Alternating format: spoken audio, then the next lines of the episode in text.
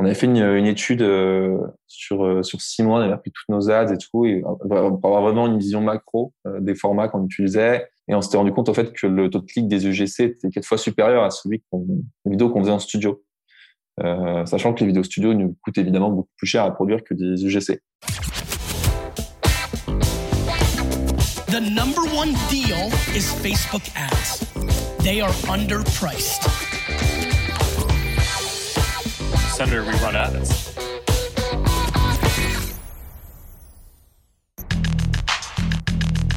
Bienvenue dans No Pay No Play, le podcast qui décrypte pour vous la publicité méta. Je m'appelle Joseph Dogno, je suis consultant spécialisé en Facebook Ads depuis 2016. J'ai un blog qui s'appelle Neomedia, une newsletter gratuite sur les Facebook Ads et ce podcast No Pay No Play dans lequel je vous retrouve toutes les semaines pour vous aider à bien comprendre et à mieux utiliser l'outil publicitaire de Facebook et d'Instagram. Aujourd'hui, je suis très content de recevoir Maxence Godard de la société Horace. Horace, vous connaissez peut-être, c'est une marque de cosmétiques pour hommes qui fait pas mal parler d'elle sur les réseaux sociaux pour son utilisation assez euh, innovante du contenu UGC, UGC, le User Generated Content. Donc c'est un type de contenu qui est généré par les utilisateurs, par les clients d'une marque souvent, dont on a parlé dans No Pay No Play dans l'épisode 83, c'était au mois de juin. On avait fait une table ronde Kikads avec plusieurs personnes, dont Maxence de Horace. Et je vais trouver qu'il avait beaucoup de choses intéressantes à dire et que euh, ce serait bien de lui laisser la parole sur un épisode entier. Donc, dans cet épisode, on va voir avec Maxence d'abord, comme avec tous les invités, sa stratégie de campagne et sa structure de compte préférée. Il va nous expliquer pourquoi il ne fait pas de campagne de notoriété, l'outil qu'il utilise pour optimiser ses campagnes d'acquisition, j'ai appris quelque chose, le hack qu'il utilise pour mesurer le temps passé sur une pub image, très bonne astuce, pourquoi Horace mise tout sur les vidéos UGC depuis quelques années, son KPI essentiel, le hook rate, son processus pour identifier et briefer des clients afin d'avoir des vidéos UGC authentiques et propres, et enfin ses conseils pour devenir un bon média buyer méta en 2022. Voilà, je vous assure qu'il y a beaucoup de choses hyper intéressantes dans cet épisode. Prenez des notes, je vous dis bonne écoute. Allez, je vous laisse avec mon interview de Maxence Godard. Salut Maxence. Salut Joseph. Merci d'avoir accepté euh, mon invitation. Je suis très content euh, que tu sois dans le podcast. Est-ce que tu peux commencer par euh, te présenter, enfin d'abord présenter peut-être Horace et puis te présenter toi, ton rôle chez Horace? Ouais, avec plaisir. Ben, Horace, c'est une marque de soins pour hommes. On fait des essentiels du, du quotidien. Tu vois, on fait un nettoyant pour le visage, une crème hydratante, des shampoings, un déo, des gels douche.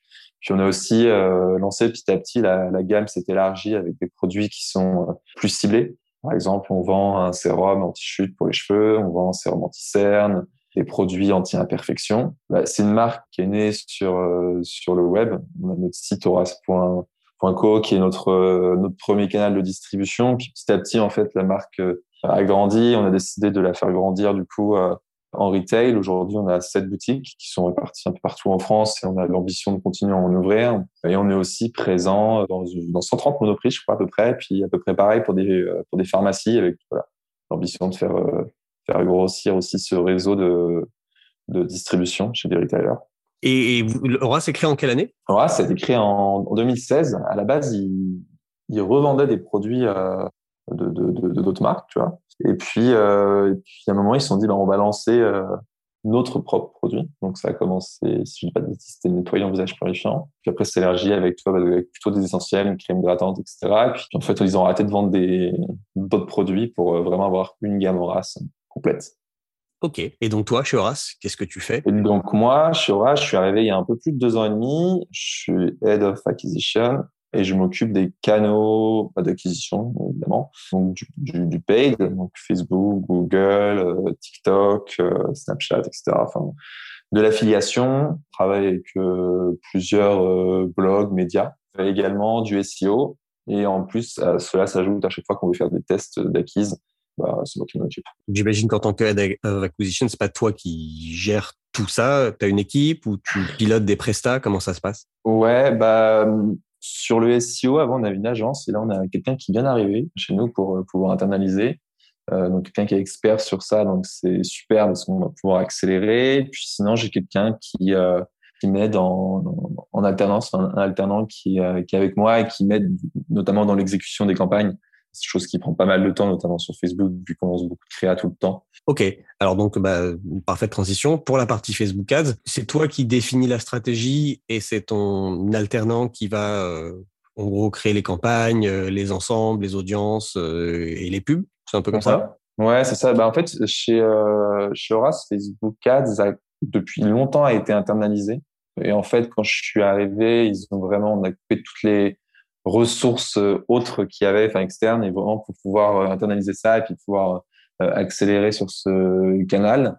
Euh, et du coup, ouais, comment ça se passe? C'est ça, c'est que euh, bah, on en discute ensemble aussi avec nos alternants, mais on, construit ensemble nos campagnes, etc. Et puis lui aussi donne des idées sur sur les sur les pubs qu'on peut lancer, sur des, il fait de la également. Et après, ouais, on fait on fait vraiment tout en interne. Euh, tout est géré de la création de la campagne à la publication à l'analyse, tout est fait en interne et même on en parlera peut-être après, mais sur la création des publicités, euh, tout est également fait en interne, ce qui permet d'avoir une grosse flexibilité en termes de, timing et puis même de, créer. En fait, je trouve que d'avoir tout en interne, ça permet d'avoir une très bonne connaissance du compte et euh, d'avoir une très bonne connaissance bah, de la structure du compte, de ce KPI. Euh, là où quand tu passes par une agence, parfois tu as un peu moins de visibilité parce que tu n'as pas le nez dedans.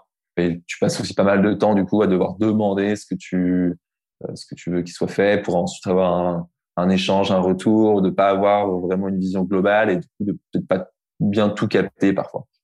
Ouais, ok. Est-ce que tu peux nous donner un peu le budget moyen que tu dépenses ou pas? On ne communique pas du tout sur ces infos. Chez Horace, on est assez, euh, assez opaque sur tout ça. On ne montre pas du tout ces infos-là. Désolé pour ça, Joseph. Pas grave. Je comprends. Je demande, je pose toujours la question. Parfois on me le dit, parfois on me le dit pas, mais je comprends. Donc euh, vous êtes deux à gérer ça. Et est-ce que ça a toujours été euh, depuis le lancement de la, enfin en gros depuis qu'Horace fait ses propres produits euh, cosmétiques, est-ce que ça a toujours été un canal d'acquisition important Facebook Ads ou c'est venu après? T'as un peu l'historique? Ouais, bah alors je sais pas exactement quand ils l'ont lancé, à vrai dire, mais c'est le canal historique d'Horace. Il y a eu, enfin on va dire sur en digital. Euh, il y a eu d'autres canaux qui ont aidé, comme la presse, euh, aussi du, du, gifting à droite à gauche, à mettre les, les produits dans les mains des bonnes personnes. Mais sinon, vraiment, sur le digital, ça a été le, c'était le premier canal qui a aidé à, à recruter les premiers clients euh, en allant chercher en fait des audiences euh, affinitaires. Aujourd'hui, ça continue d'être le canal numéro un en paid, notamment en termes de dépenses. Même si en fait on a remarqué qu'on avait atteint un, plafond de verre. On avait fait, fait le test en, en septembre de pousser, non pas en septembre, en juin dernier, on avait une campagne TV qui tournait et du coup on s'est dit pour aller capitaliser un peu sur euh, tout, le trafic qu'on va avoir sur le site de notre moto, etc. On va essayer de pousser à fond aussi en même temps sur euh, sur Facebook. Et en fait, bah il s'est rien passé. Même après, en fait, euh, on a regardé quand on quand on voyait des pics de dépenses sur Facebook, on n'avait pas forcément ces pics qui étaient répercutés sur notre CA. Donc même si ça reste aujourd'hui le canal numéro un, euh, on cherche à trouver en fait le bon niveau de dépense qui nous permet de soutenir la croissance, mais aussi en maintenant ROS qui correspond à nos objectifs. Et du coup, chez Horace, petit à petit, il y a d'autres canaux qui sont venus soutenir la croissance avec du plus haut de funnel, comme euh, euh, de la télé, de l'affichage, puis aussi bah, du plus bas de funnel, ou bah, comme je disais tout à l'heure, de l'affiliation, du Google Ads, notamment sur le search, où là, on vient vraiment répondre à, à une demande spécifique, mais aussi la demande se crée en fait sur les soins pour hommes. Tu as quand même un truc, c'est que c'est un marché qui, qui est en train d'évoluer, il y a encore besoin d'éducation un peu, et t'as pas forcément des volumes euh, qui sont énormes naturellement sur Google, donc tu es obligé aussi d'aller faire du tunnel pour faire connaître ta marque, parce que les mecs d'eux-mêmes ne vont pas aller chercher forcément une crème, euh, une crème hydratante sur Google. Je comprends. Oui, j'imagine que c'est complètement l'inverse du marché pour femmes, où là les femmes connaissent et connaissent leurs besoins et savent ce qu'elles cherchent. Ouais. Ouais, c'est ça. Et en fait, quand tu commences à, enfin, je, je, digresse un peu sur les, sur Google Ads, mais quand tu commences à, à regarder des, des requêtes spécifiques sur euh, crème hydratante pour hommes, euh, bah, ton, ton volume de recherche se divise par 10 par rapport à un terme générique comme crème hydratante. Quoi. Ouais. Mais tu sais que derrière, ce sera principalement des femmes qui vont chercher euh, la requête générique crème hydratante. Ok. Et alors, puisque tu parles de, bah de haut de funnel et de bas de funnel. Sur Facebook, c'est quoi la stratégie? C'est de faire c'est full funnel? Ou est-ce que euh, vous vous concentrez sur euh, un type de campagne? Déjà sur euh, Facebook, on a toujours fait, enfin, fait quasiment que des campagnes à la conversion. On n'a jamais trop cru à faire de la noto sur euh, sur Facebook. Pour moi, c'est pas le canal. Euh, enfin, on voit bien quand tu fais de la, de la vue de vidéo, euh, ton temps moyen sur la vidéo il est très très faible. C'est pas forcément un canal qui va t'aider à faire à mémoriser ta marque. Du coup, on est. moi, je considère Facebook c'est un canal qui est très bien en termes de conversion et qui est très bien en milieu de funnel et bas de funnel. C'est-à-dire pour aller chercher des mecs qui sont qui sont déjà sensibles aux soins pour hommes ou qui peuvent le devenir. Euh, donc c'est comme ça que tu vas les accrocher avec on va dire ceux qui sont au milieu de funnel et puis après une fois qu'ils sont euh, rentrés euh, un peu dans ton univers Horace, c'est là où tu vas aller les convertir vraiment en allant chercher avec du retargeting. OK. Et alors, comment tu t'y prends pour aller chercher des personnes affinitaires? Tu as des centres d'intérêt que tu, que tu aimes bien? Bah, En vrai, euh, je sais qu'il y, y, a un peu ce, ce, qui est dit actuellement sur, sur Facebook, c'est faut faire du broad, euh, faut chercher des audiences larges, etc. Oui, ça marche parfois, pas, mais c'est pas toujours vrai. J'ai toujours eu des surprises assez euh, étonnantes. Euh, je, m'en souviens avoir testé des lookalikes 1%, un autre lookalike 2 à 5%, un autre lookalike 5 à 10%. Et finalement, celui qui, qui, performait le mieux et dans le temps, c'était le, le 1% en fait. Et parfois, c'est complètement autre chose. Je, je, je pense qu'il faut tout faire, faire du broad, faire du centre d'intérêt, faut faire du lookalike. Et selon, je crois qu'il y a selon le moment, selon les pubs que tu as dedans, etc. Et en fait, euh, je suis pas sûr qu'il y ait une recette magique à part tester et à part renouveler ses audiences assez, euh, assez régulièrement. Bon, on est d'accord. Il n'y a pas de règle, en fait. Euh. Il n'y a pas de règle, ouais. Je pensais bien de connaître la palette de tout ce qu'on peut faire et pour pour pouvoir tout tester et rien oublier, mais on peut pas dire que le broad marche pour tout le monde, que la lookalike 5% est mieux pour tout le monde. Ouais, et en plus, je pense que ça dépend quand même pas mal de tes budgets. Euh, si t'as des gros budgets, tu peux te permettre de faire du broad. Je ne considérerais pas ça. Hein. Quelqu'un qui a un petit budget et qui se lance, là, je ferais plutôt un ciblage euh, plus restreint. Euh, je sais pas ce que tu en penses, mais euh, c'est si carrément. Et puis ça dépend aussi de ta créa. Avec, il faut des créas vraiment top niveau pour se permettre d'aller chercher du broad, je trouve, parce que exactement. Sur de l'affinitaire, tu peux avoir des créas un peu moins bien puisque tu vas t'adresser à des gens qui a priori sont déjà un peu intéressés par euh, la, thématique. Ouais. Et, euh, et, après, nous, en fait, euh, enfin, en fait, depuis janvier, on travaille avec un prestataire qui nous vend. je, je, je, réduis un peu ce que son, sa prestation, une phrase très simple, mais qui vend un algorithme plus intelligent que celui de Facebook. En gros. Ok. Du coup, euh, on est tout le temps euh, un peu méfiant de ce genre de, de claim. du coup, on a, on, a, on a fait un test avec eux d'abord où on leur a filé 25% du budget et on a regardé leur performance parce que c'est très obscur la façon dont ils le, ils, le proposent et le configurent. Et euh, il s'est avéré que euh, bah, 25% de budget, leur performance était très bonne, 50% toujours très bonne, 75% toujours très bonne. Et, euh, et, on avait regardé en fait aussi on avec l'API, on avait créé un événement pour voir s'ils généraient des nouveaux clients. Euh, et on, a vu qu'ils en généraient plus que notre campagne d'acquisition et qu'en plus euh, un coût euh, plus, bas avec un ROS plus élevé. Donc on a on a mis quasiment 90% de notre budget aujourd'hui est géré par leur campagne sur tout pays confondu. Ils ont une structure de campagne qui est très spéciale tu as 7 à 7 dedans où tout est mélangé entre l'acquisition, du retargeting, tu des configurations qui sont ultra euh, étranges, genre ils vont cibler euh, que certains euh, devices, certains types même de systèmes d'exploitation, etc.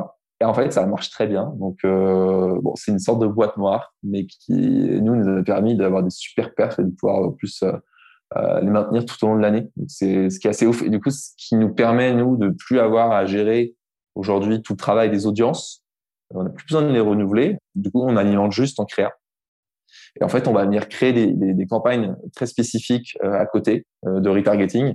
En fait, on a des campagnes de retargeting qui continuent de tourner sur euh, des moments assez précis du funnel. Genre, si tu as fait un ajout panier, si tu as vu une page produit ou si tu as engagé sur les réseaux sociaux, etc. Parce que là, tu es obligé d'avoir un message qui est très spécifique. Là où dans leur campagne, on ne sait pas trop à qui on s'adresse. On fout des créas qui sont très larges. voilà. Et, et, là, du coup, on a des on, continue d'avoir des campagnes de retargeting assez spécifiques et on crée des campagnes genre pour des événements particuliers, pour euh, euh, la Saint-Valentin, etc. Là, on va avoir vraiment des campagnes dédiées ou si on fait une offre dédiée qu'on veut adresser à tel type de, de client, idem.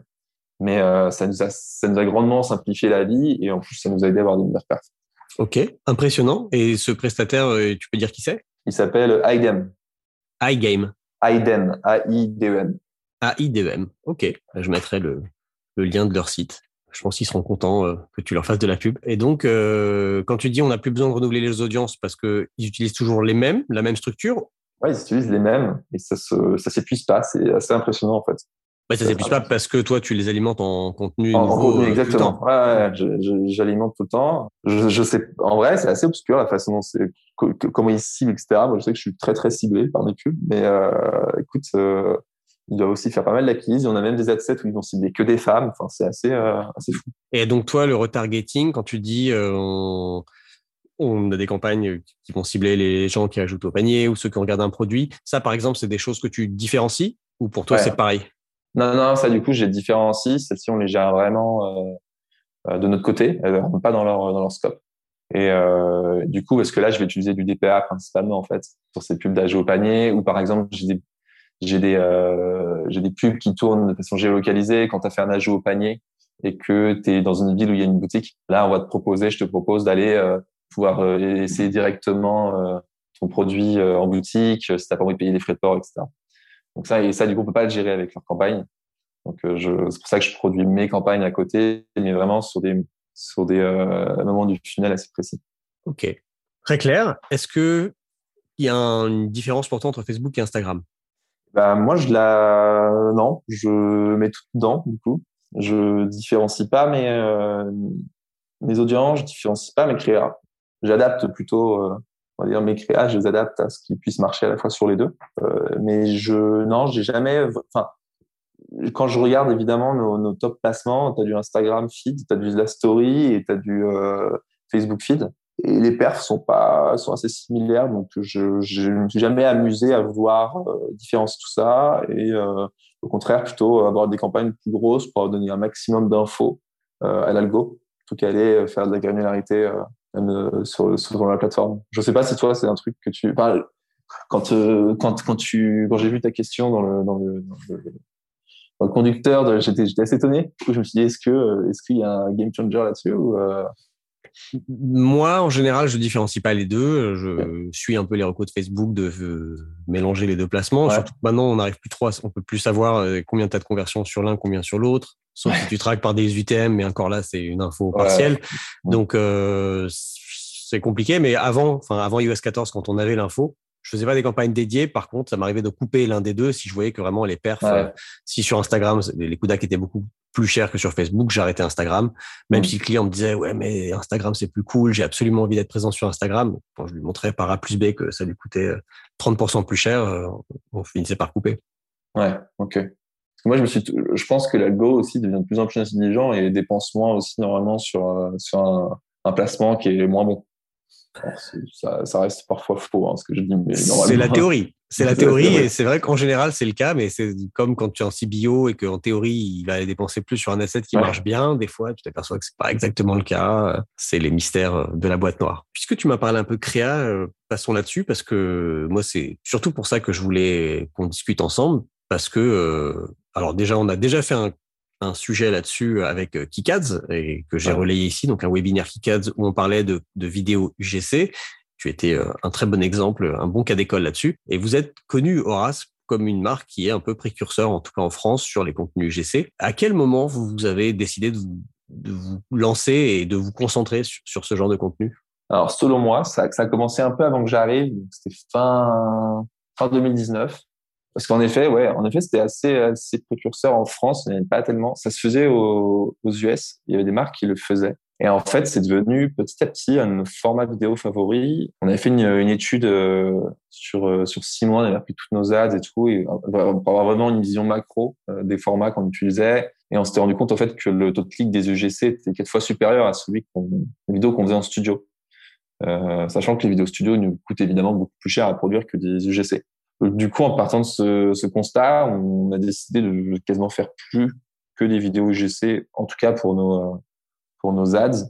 Euh, toi, même avant, euh, pour des lancements produits, on avait toujours l'habitude de faire euh, une vidéo studio, qui était un mix entre l'application et quelque chose de plus brand, où c'était l'univers OAS, on va dire. Et en fait, on a arrêté parce que c'est toujours des, des flops pubs. Du coup, maintenant, pour les lancements, on se concentre toujours sur des UGC et, et même quasiment pour toutes nos pubs. Même des pubs un peu plus institutionnelles, on va faire un UGC où ça va être notre cofondateur qui se filme en selfie et qui explique qui on est, etc. Et en fait, ce pub-là cartonne. Et est-ce que tu peux expliquer un peu, parce que là, moi, j'ai le, j'ai la bibliothèque publicitaire sous les yeux, je vois un peu le genre de pub que vous faites, mais tu peux expliquer aux auditeurs et aux auditrices, c'est quoi les contenus UGC que vous produisez? Ouais, bah, du coup, les contenus UGC que l'on produit, euh, il y en a plusieurs types, mais celui qu'on retrouve le plus, ça va être euh, un client qui est dans sa salle de bain et qui va montrer comment il utilise un produit dans sa routine visage, qui va expliquer euh, pourquoi il l'utilise, euh, l'effet que ça lui fait et le bénéfice qu'il en a euh, à l'utiliser. C'est quelque chose de très simple. Hein. C'est, euh, il montre le produit, il montre la texture du produit, il l'applique, en même temps il parle, il explique, etc. Et du coup, en fait, ça nous permet de, de, créer de la proximité. Il y a un côté très authentique, notamment pour les pour les mecs hein, qui sont pas forcément habitués à utiliser des soins pour hommes, de montrer, bah ouais, en fait, il y a un mec comme moi qui utilise des soins dans sa salle de bain. Et en fait, pourquoi, pourquoi c'est pas moi? Ça permet à la personne de s'identifier très facilement, parce qu'on a la volonté aussi de montrer une diversité d'hommes pour que tout le monde puisse se reconnaître. Du coup, ça, c'est les, les, je dire classiques, un peu tuto, et puis on a des euh, on a des vidéos, ce que je parlais, moi, ce que j'appelle des brain UGC, c'est du coup notre, notre cofondateur qui va euh, face caméra dans la boutique Aura s'expliquer, euh, enfin, présenter nos produits, présenter la marque, ou qui va marcher dans un parc, expliquer nos, nos, nos engagements euh, sociétaux. voilà le type d'UGC qu'on fait. Ok. Et je vois sur les, les vignettes que, que vous utilisez, en tout cas celles qui sont affichées, ouais. c'est beaucoup de, euh, enfin, c'est souvent des cuts avec euh, sans, avec, avant, après, pour ouais. la cire coiffante, pour de, pour des produits anti-acné, des produits, des produits exfoliants, je ouais. vois. Et ça te pose pas de problème, euh, enfin, je veux dire, ce genre de, de visuel n'est pas recalé par euh, Facebook? Ils aiment pas trop les avant-après en général. Ouais, euh, ouais. c'est vrai que j'oublie ce, ce type de GC où en effet on a des GC qui sont très très axés euh, sur le résultat, sur la preuve. Alors Facebook n'aime pas ce genre de GC, mais sur la cire coiffante, là, qu'on voit beaucoup, ça pose pas de problème parce qu'on n'est pas hein, sur un zoom sur une partie du corps. Mmh. Et j'ai quand même l'impression qu'ils ont, ils se sont un peu ouverts à ça parce que on a lancé des, des pubs où on montre un avant-après sur des boutons euh, en utilisant nos produits et sans trop zoomer. Alors, je pense qu'il y a quand même un truc, c'est que quand tu le mets dans une vidéo, que c'est pas non plus un énorme euh, zoom sur la partie du corps, et ça passe mieux que si c'est une image fixe. Et puis euh, une, une, image fixe euh, avec un gros avant-après écrit très gros et un gros zoom. Et nous, du coup, on exporte toujours nos contenus en plus en vidéo, même quand c'est des images, et peut-être que ça aide à ce que ça passe. C'est-à-dire des bah, images. Exemple, ouais, alors c'est la, la, raison, n'est pas pour que ça passe sur des avant-après. La raison, c'est pour mesurer le le hook rate sur euh, sur toutes nos pubs. Sinon, tu peux pas le faire avec une image. Et du coup, on fait tout le temps une, même quand c'est une image fixe, on, on fait une, un MP4 qui dure 5 secondes et ça nous permet de pouvoir le comparer en fait à des vidéos. Mmh, malin. Je te piquerai ce, cette technique. Puisque tu parles de hook rate, on en avait parlé dans le webinaire Kikaz, ouais. mais pour les gens qui n'ont pas écouté, est-ce que tu peux dire ce que c'est comme métrique? Ouais, c'est euh, le nombre de personnes euh, qui s'arrêtent de 3 secondes sur la vidéo euh, sur le nombre d'impressions. Ok, donc c'est un pourcentage. Un pourcentage qui permet de savoir si ta pub retient l'attention quand un utilisateur est en train de scroller son fil d'actualité. Et c'est quoi pour toi un bon hook rate en termes de taux ou en termes de, en termes de pratiques euh, créatives? en, en, termes de taux. Ah, en termes de taux, ça va être, euh, tu vois, sur, euh, sur un avant-après cire coiffante, nous, on est quasiment à 30%. D'accord. Après, un bon crate ne veut pas dire que tu as une bonne pub qui va convertir derrière.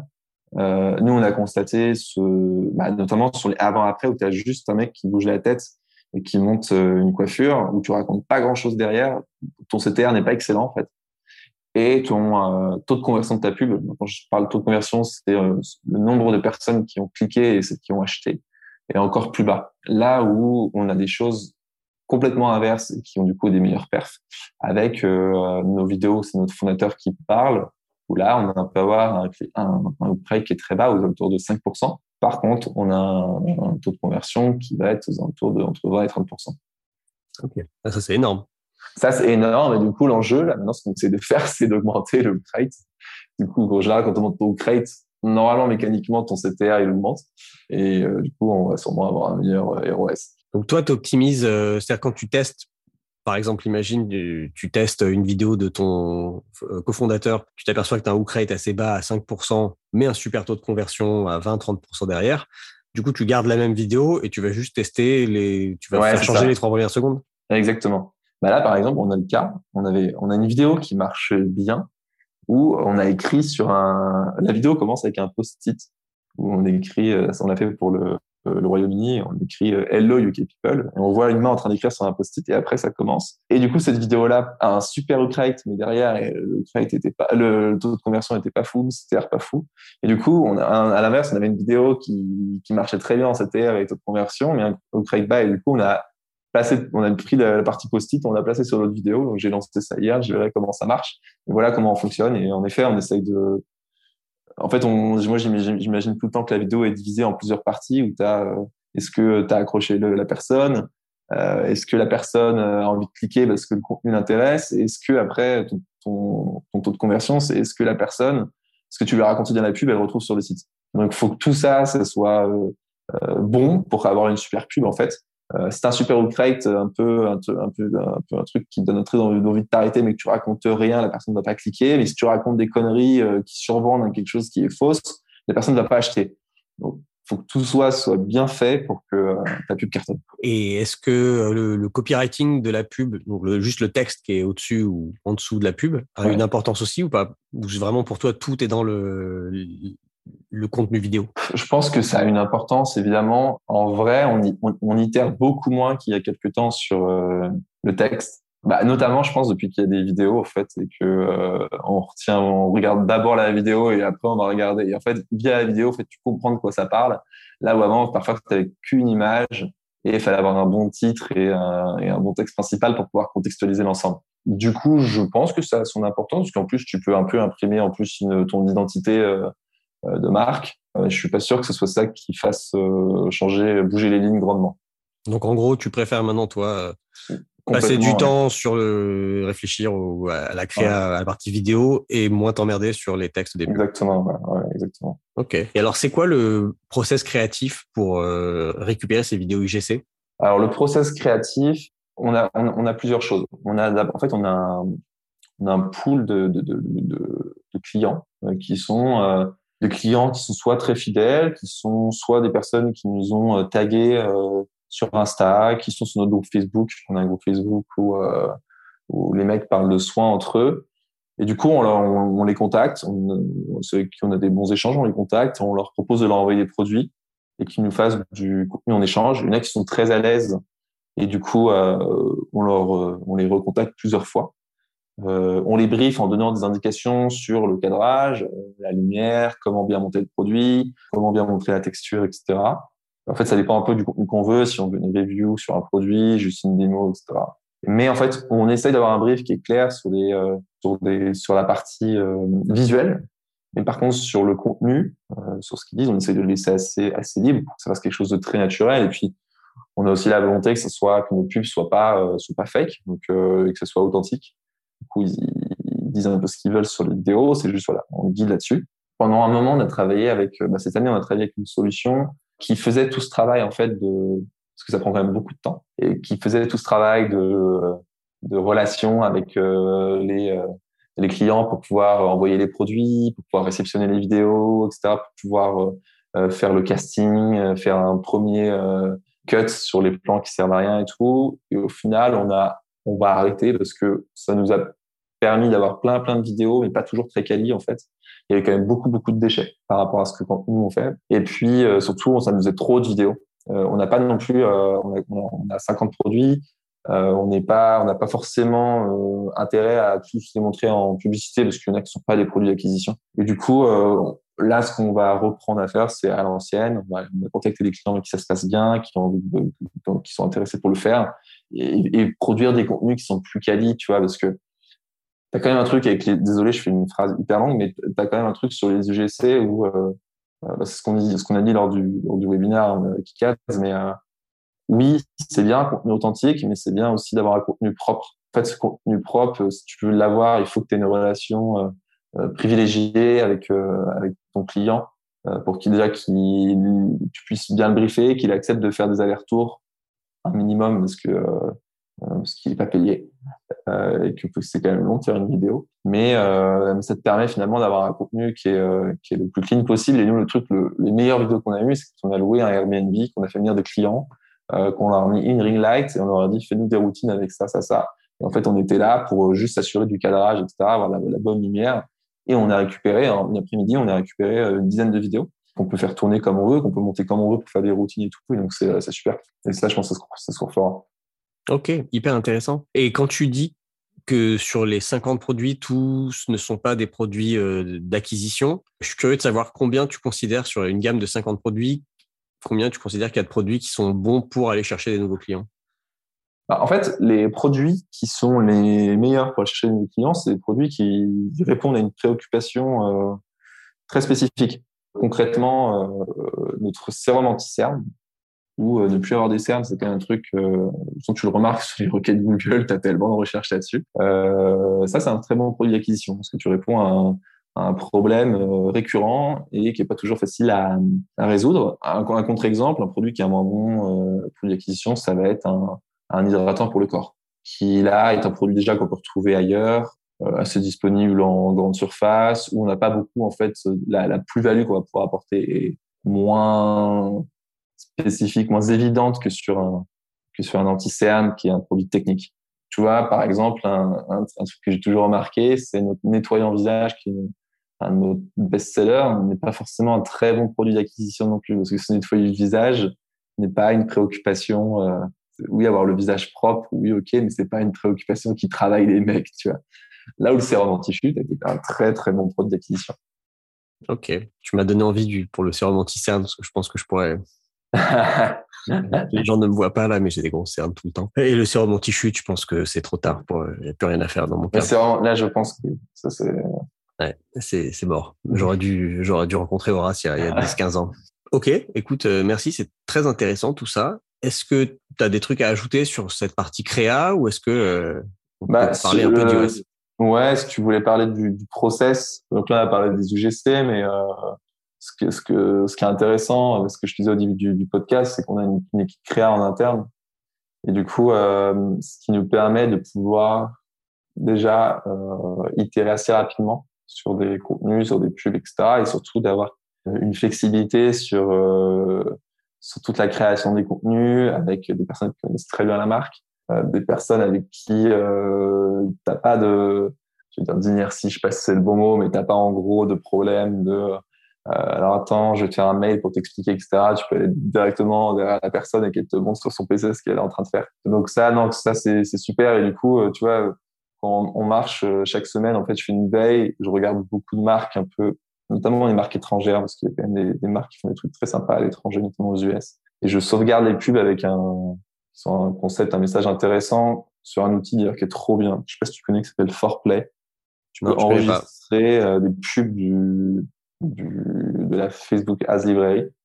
Alors ça, ça m'intéresse. Je le note tout de suite. Forplay, Ouais. ça s'écrit Ouais. comment? F-O-R-E et Play. Et du coup, tu peux les enregistrer de manière euh, pérenne. Euh, tu vois, et tu peux partager le lien euh, à ton équipe créa euh, via cette plateforme-là, du coup, sans qu'ils aient forcément un compte. C'est un, un lien public, donc c'est trop bien. Trop bien parce que moi, à chaque fois que je veux récupérer des pubs vidéo, j'utilise un outil qui permet de faire des gifs. Donc, tu, Ah oui. fais un, tu fais un petit, tu délimites l'écran, ce que tu veux capturer, ça te fait un gif, mais bon, le rendu est pas toujours ouf. Ouais, euh, c'est trop bien. Tu peux même télécharger la vidéo, je crois. génial. Merci Donc là, pour le type. Ouais, c'est trop bien. Et du coup, euh, moi, je, fais un, je leur fais un brief assez précis sur la façon dont on peut adapter cette pub pour Rage, le message qu'on va faire passer, les éléments indispensables à faire paraître dans les vidéos, euh, les éléments à faire paraître dans les trois premières secondes avec des idées de hook et tout. Toute la créa fait un storyboard. On en discute ensemble. Ensuite, il y a un montage qui est fait. On valide tout ça. Chaque étape, en fait, est validée pour être sûr qu'on va, que c'est OK avec les, euh, avec euh, les bonnes pratiques des ads. En fait, ensuite, on lance, on analyse les différents KPI. Donc ça, c'est chaque semaine. On a la chance de pouvoir faire ça chaque semaine. Et ensuite, on regarde, bon, bah, comme vous êtes tout à l'heure, si le crate est pas bon, la semaine d'après, on va recommencer, on va changer le crate, etc. Voilà comment on fonctionne. Super. Et euh, c'est combien de personnes quand tu dis une équipe créative en interne? Ils sont euh, euh, quatre. Ils sont quatre. Ouais, Quand même. J'imagine qu'ils font pas que du Non, ils vidéo font- pour les pubs, ils font tout. Ils font tout. Ils font, euh, ils font euh, le, les packaging produits, font euh, tout ce qu'il y a en merch sur en, boutique, euh, toutes les créas, tous les shootings de nouveaux produits, tout ce qu'il y a sur le site, tout ce qu'on a vraiment tout. Ok, top. Parlons un peu d'iOS 14, même si bon, ça commence à être un peu un sujet, un vieux sujet, mais ça m'intéresse quand même de savoir comment vous, vous avez géré la mise à jour iOS 14 et quel, impact ça a eu surtout sur tes campagnes. Ouais, ouais, ça recommence à remonter, ça fait plus d'un an, je regardais. Bah, déjà, on a mis en place l'API. Je pense qu'il nous a quand même aidé malgré tout. On l'a mis euh, en place au moins six mois avant, donc ça, ça nous a permis quand même de pouvoir remonter, continuer à remonter des, des conversions. Et en fait, tout à l'heure, du coup, j'ai regardé là quand on en préparant un peu. En fait, on s'est pris une grosse claque en juin. Mais vraiment, genre les CPA, ils ont fait x2. Le CPM, il a augmenté incroyablement. Et je pense aussi que c'était lié au déconfinement qui a eu en même temps. Ouais. Euh, donc c'est difficile en fait d'attribuer ça au global. Par contre, quand je, quand je regarde sur le retargeting, c'est là qu'on a eu mal en fait au niveau du CPA. Le CPA, il a fait x2 et on n'a jamais réussi à baisser en fait. Ah ouais. Ouais. On a, ouais, ouais, on a eu un CPA qui a qui, qui a doublé. Par contre, je regarde en termes de reach, ça n'a pas trop bougé. Euh, en fait, comme on est de plus en plus connu, on a de plus en plus de trafic sur le site aussi, donc euh, ça alimente euh, les audiences. Peut-être que si on était resté à un niveau stable de trafic sur le site, j'aurais vu une différence, mais c'est pas le cas.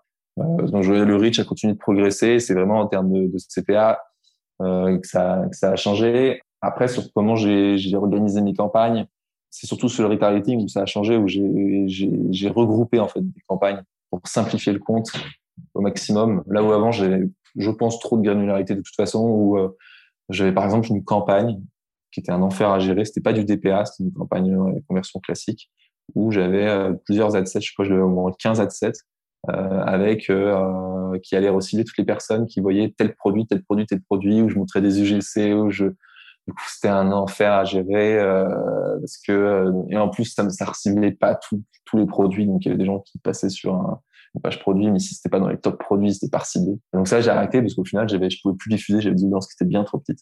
Et du coup, j'ai, j'ai, regroupé, on va dire, en trois euh, campagnes, ce que je disais tout à l'heure. Si t'es engagé sur les réseaux sociaux ou que t'as juste eu la home page, si t'as vu une page produit ou une page catégorie, ensuite, si t'as fait de la au panier. Ça, c'est des campagnes différentes ou c'est des ensembles campagnes différentes Non, c'est des campagnes différentes. Ok. Et pourquoi tu fais une campagne différente pour ça et pas juste une campagne avec plusieurs ensembles? C'est une bonne question. Ah si, bah si, je sais pourquoi. C'est parce que euh, non, en fait, j'ai deux campagnes. Du coup, j'ai une campagne DPA qui sont sur ceux qui ont vu du euh, de la page produit, page catégorie et ajout au ah, panier. Donc ça, c'est une campagne. Et en fait, j'ai une autre campagne qui est pas du DPA, qui est celle qui, quand tu as juste pris, on va dire, contact avec la, la marque sur les réseaux sociaux, enfin, tu as la première interaction mais tu pas allé plus loin, où là, je vais plutôt te présenter qui est Horace. D'accord. Ok. Logique. Merci. Écoute, euh, l'heure tourne, donc euh, je voulais te demander si tu as des conseils pour les auditeurs. Peut-être d'abord dire comment si tu peux dire comment toi tu as appris les Facebook Ads et euh, donner quelques bonnes pratiques. Comment j'ai appris les Facebook Ads? J'ai commencé à m'intéresser en 2000, enfin, ouais, 2016 au début. franchement, les blogs, il n'y avait pas beaucoup, mais j'avais fait une formation qui s'appelle Live Mentor ouais. à l'époque, qui était très cool pour commencer c'était très concrète. Après, j'ai regardé pas mal le blog. Je pense que j'ai regardé le tien à l'époque. Je sais pas s'il existait déjà, mais je sais que j'ai déjà vu ton, ton blog. Celui de Danilo aussi est arrivé près d'un Danilo Duchesne dans ce moment-là. Ouais, Danilo, il a commencé en 2016 ou 2017, je crois. Il a tout de suite beaucoup, il a bombardé, quoi. Il a produit beaucoup de contenu très vite. Moi, j'ai lancé le mien en 2017, je crois, fin 2017. Je suis arrivé après lui. Ouais, bah, tu vois, c'est par là où euh, je commençais pas mal à m'intéresser, à avoir dans des boîtes où je pouvais aussi générer des campagnes. Et puis après, euh, bah après, on apprend aussi tout seul, quoi. Et puis, euh, il y a quand même un truc qui est très cool, c'est les Slack aussi. Les Slack, euh, je sais que je suis sur Slack d'acquisition où c'est une mine d'or d'infos. Ouais. Et, euh, voilà. Et après, j'ai appris en fait en faisant. Euh, enfin, franchement, le meilleur truc pour apprendre, c'est tester soi-même. C'est bien d'avoir les, des bases avec des personnes qui t'expliquent des grandes lignes. Puis après, en fait, c'est tester et apprendre par toi-même. Mmh, carrément. Et alors, quelques bonnes pratiques d'un bon média buyer méta, d'après toi? Bah, aujourd'hui, en vrai, ça aurait été il y a trois ans, j'aurais dit autre chose, mais aujourd'hui, c'est quand même la créa. Pour moi, c'est euh, vraiment renouveler ces créas euh, régulièrement, les analyser de façon assez granulaire. Là où, sur d'autres choses, on peut être un peu plus euh, masse, mais là, je pense que c'est vraiment se concentrer et sur, sur plusieurs KPI au sein d'une créa et pas seulement regarder le ROS à la fin. Parce qu'en fait, on peut vraiment scaler si on, a une créa qui est très bonne, enfin, qui est bonne et on peut la faire devenir très très bonne En faisant ce que tu disais tout à l'heure, par exemple, en mélangeant le meilleur hook avec le meilleur taux de clic. Ouais, c'est ça. Ensuite, après, je pense qu'il y a quand même un truc, alors moi, du coup, j'ai plus à faire, mais c'est quelque chose d'avant, c'est renouveler régulièrement ses audiences. En... Une fois qu'on a testé plusieurs ads et qu'on voit qu'on a renouvelé et que ça marche pas, je pense qu'il faut rapidement couper en lancer une. Parfois, on est agréablement surpris sur, même en, relançant. Moi, je, je, reprenais souvent des audiences que j'ai pas utilisées depuis six mois. Je regardais sur mon historique de compte, j'ai ah, mais cette audience, ça peut-être marché très bien avant, et je la relançais et ça repartait à fond.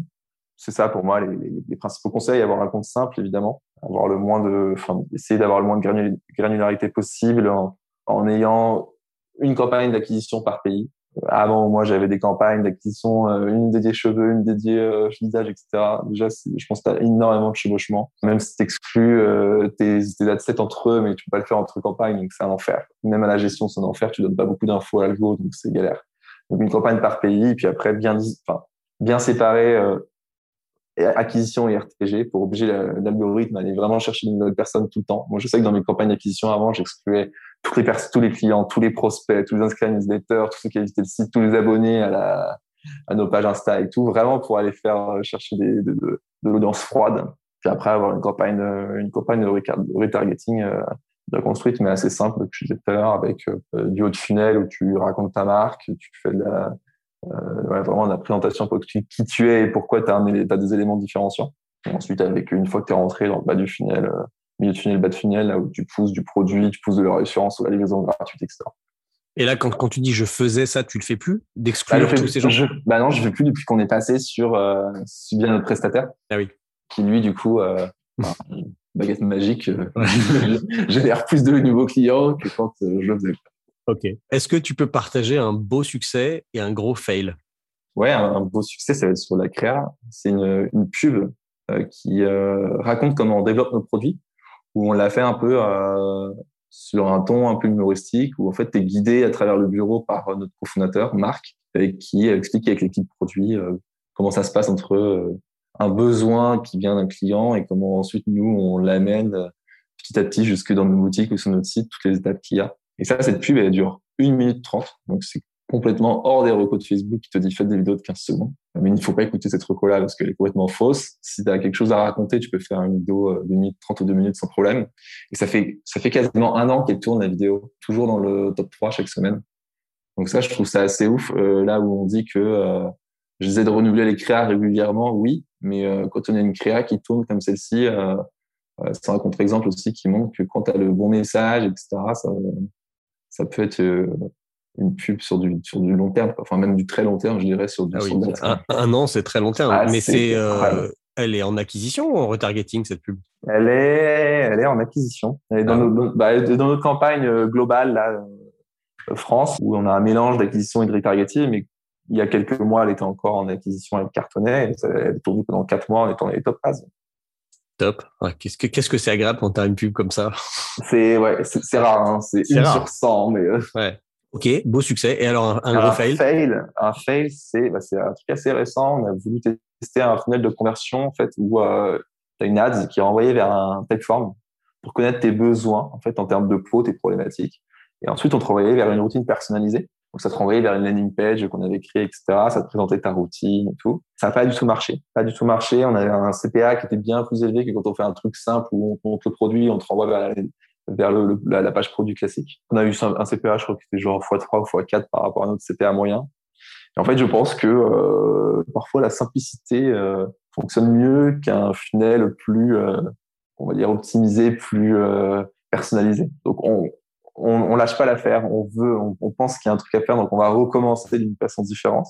Mais ouais, c'était un beau fait parce qu'on a passé du temps et parce qu'en fait, le truc c'est que quand tu fais ce genre de funnel, tu as des euh, as des optis à faire euh, bon, sur ton ads, certes, et après tu as des optis à faire sur ton questionnaire en disant bon comment je fais, etc. Sur tes sur landing page tu crées, etc. Et ça ramène beaucoup beaucoup de travail en plus. Euh, pour optimiser chaque étape et pour un truc au final qui n'a pas marché. C'est un peu des, ce serait un peu des trucs que tu peux avoir, des, euh, des mécaniques que tu peux avoir en, en B2B où euh, tu vas faire un, un, lead form pour télécharger un livre blanc, ensuite avoir une suite d'emails, etc., qui va essayer de te pousser. En fait, en B2C, c'est quand même, tu as de la chance de pouvoir faire des choses bien plus directes, bien plus simples. Ouais. Ok, merci. Avant de se quitter, est-ce que tu as hum, une opinion ou une vision sur le futur des Facebook Ads? Parce que ça a quand même beaucoup été secoué depuis un an. On a quand même l'impression que c'est un, un, un, canal d'acquisition qui a moins le vent en poupe qu'il y a quelques années, qui est moins efficace qu'il y a quelques années.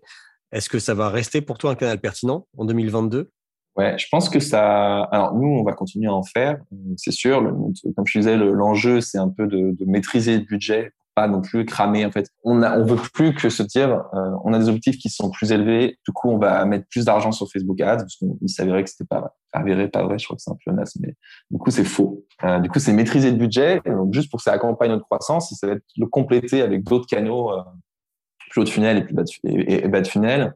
Après, sur l'avenir, en fait, moi aussi, je suis, on entend ça, que c'est la fin, etc. Pourtant, je, les CPM ne baissent pas.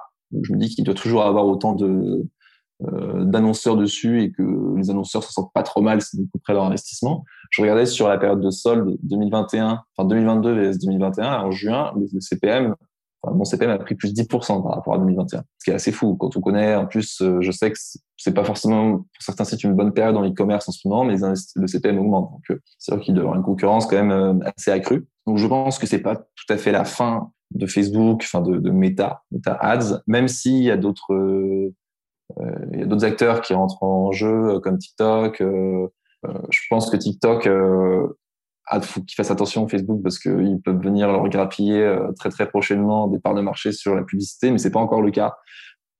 Vous êtes présent vous euh, en TikTok Ads? Ouais, on est, on est présent, mais on n'a jamais réussi à vraiment à, scaler parce que euh, je pense que l'algo n'est pas. Alors il y a deux choses. Je pense que l'algo il n'est pas encore suffisamment puissant pour trouver des bonnes personnes.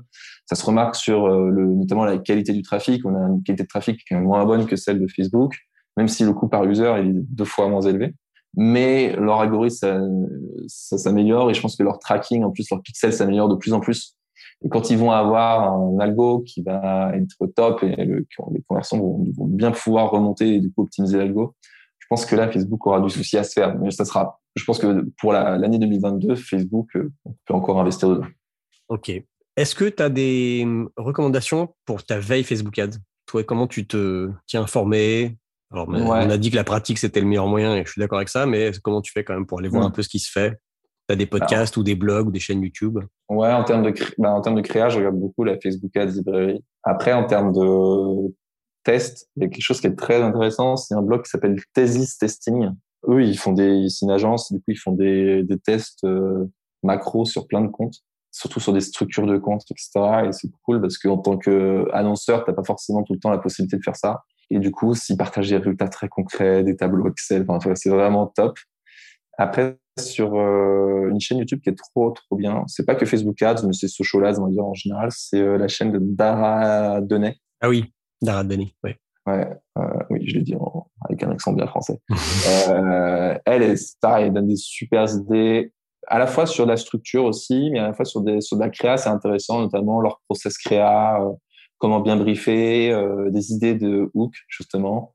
Bah, l'idée du post-it, c'est là-bas que je l'ai chopé. Et voilà, j'écoute moins de podcasts qu'avant. Avant, j'écoutais le tien, j'écoute un peu moins celui de Danilo, j'écoute moins, mais je le recommande chaudement. Ok, merci. Ben écoute, euh, top, c'était hyper intéressant. Ben, merci beaucoup Maxence. Est-ce que tu as quelque chose à ajouter? Si les gens veulent te contacter, est-ce que vous les renvoie vers ton LinkedIn? Ouais, ouais, oui, carrément, ou sur mon mail, maxence, maxence at horace.co. D'accord. Tu sais que j'ai des millions d'auditeurs, donc tu peux avoir des millions ah, de mails. Ouais. Je répondrai avec plaisir à tout. Non, j'aimerais bien. Ok. Eh ben, je mettrai tout ça dans les liens de dans la description de l'épisode. Merci beaucoup Maxence euh, d'avoir euh, pris un peu de ton temps pour nous pour nous partager tout ça. C'était vraiment hyper intéressant. Merci d'avoir euh, invité. Et je t'en prie. Et à très bientôt. À bientôt. Salut. Salut. Voilà, c'est tout pour aujourd'hui. Si c'est la première fois que vous écoutez No Pay No Play, pensez à vous abonner sur votre appli de podcast. Et si vous avez aimé cet épisode, allez me laisser un avis et mettez-moi des étoiles sur Apple Podcast ou sur Spotify. Ça m'aide énormément à faire connaître le podcast à plus de monde. Je compte sur vous. À la semaine prochaine dans No Pay No Play.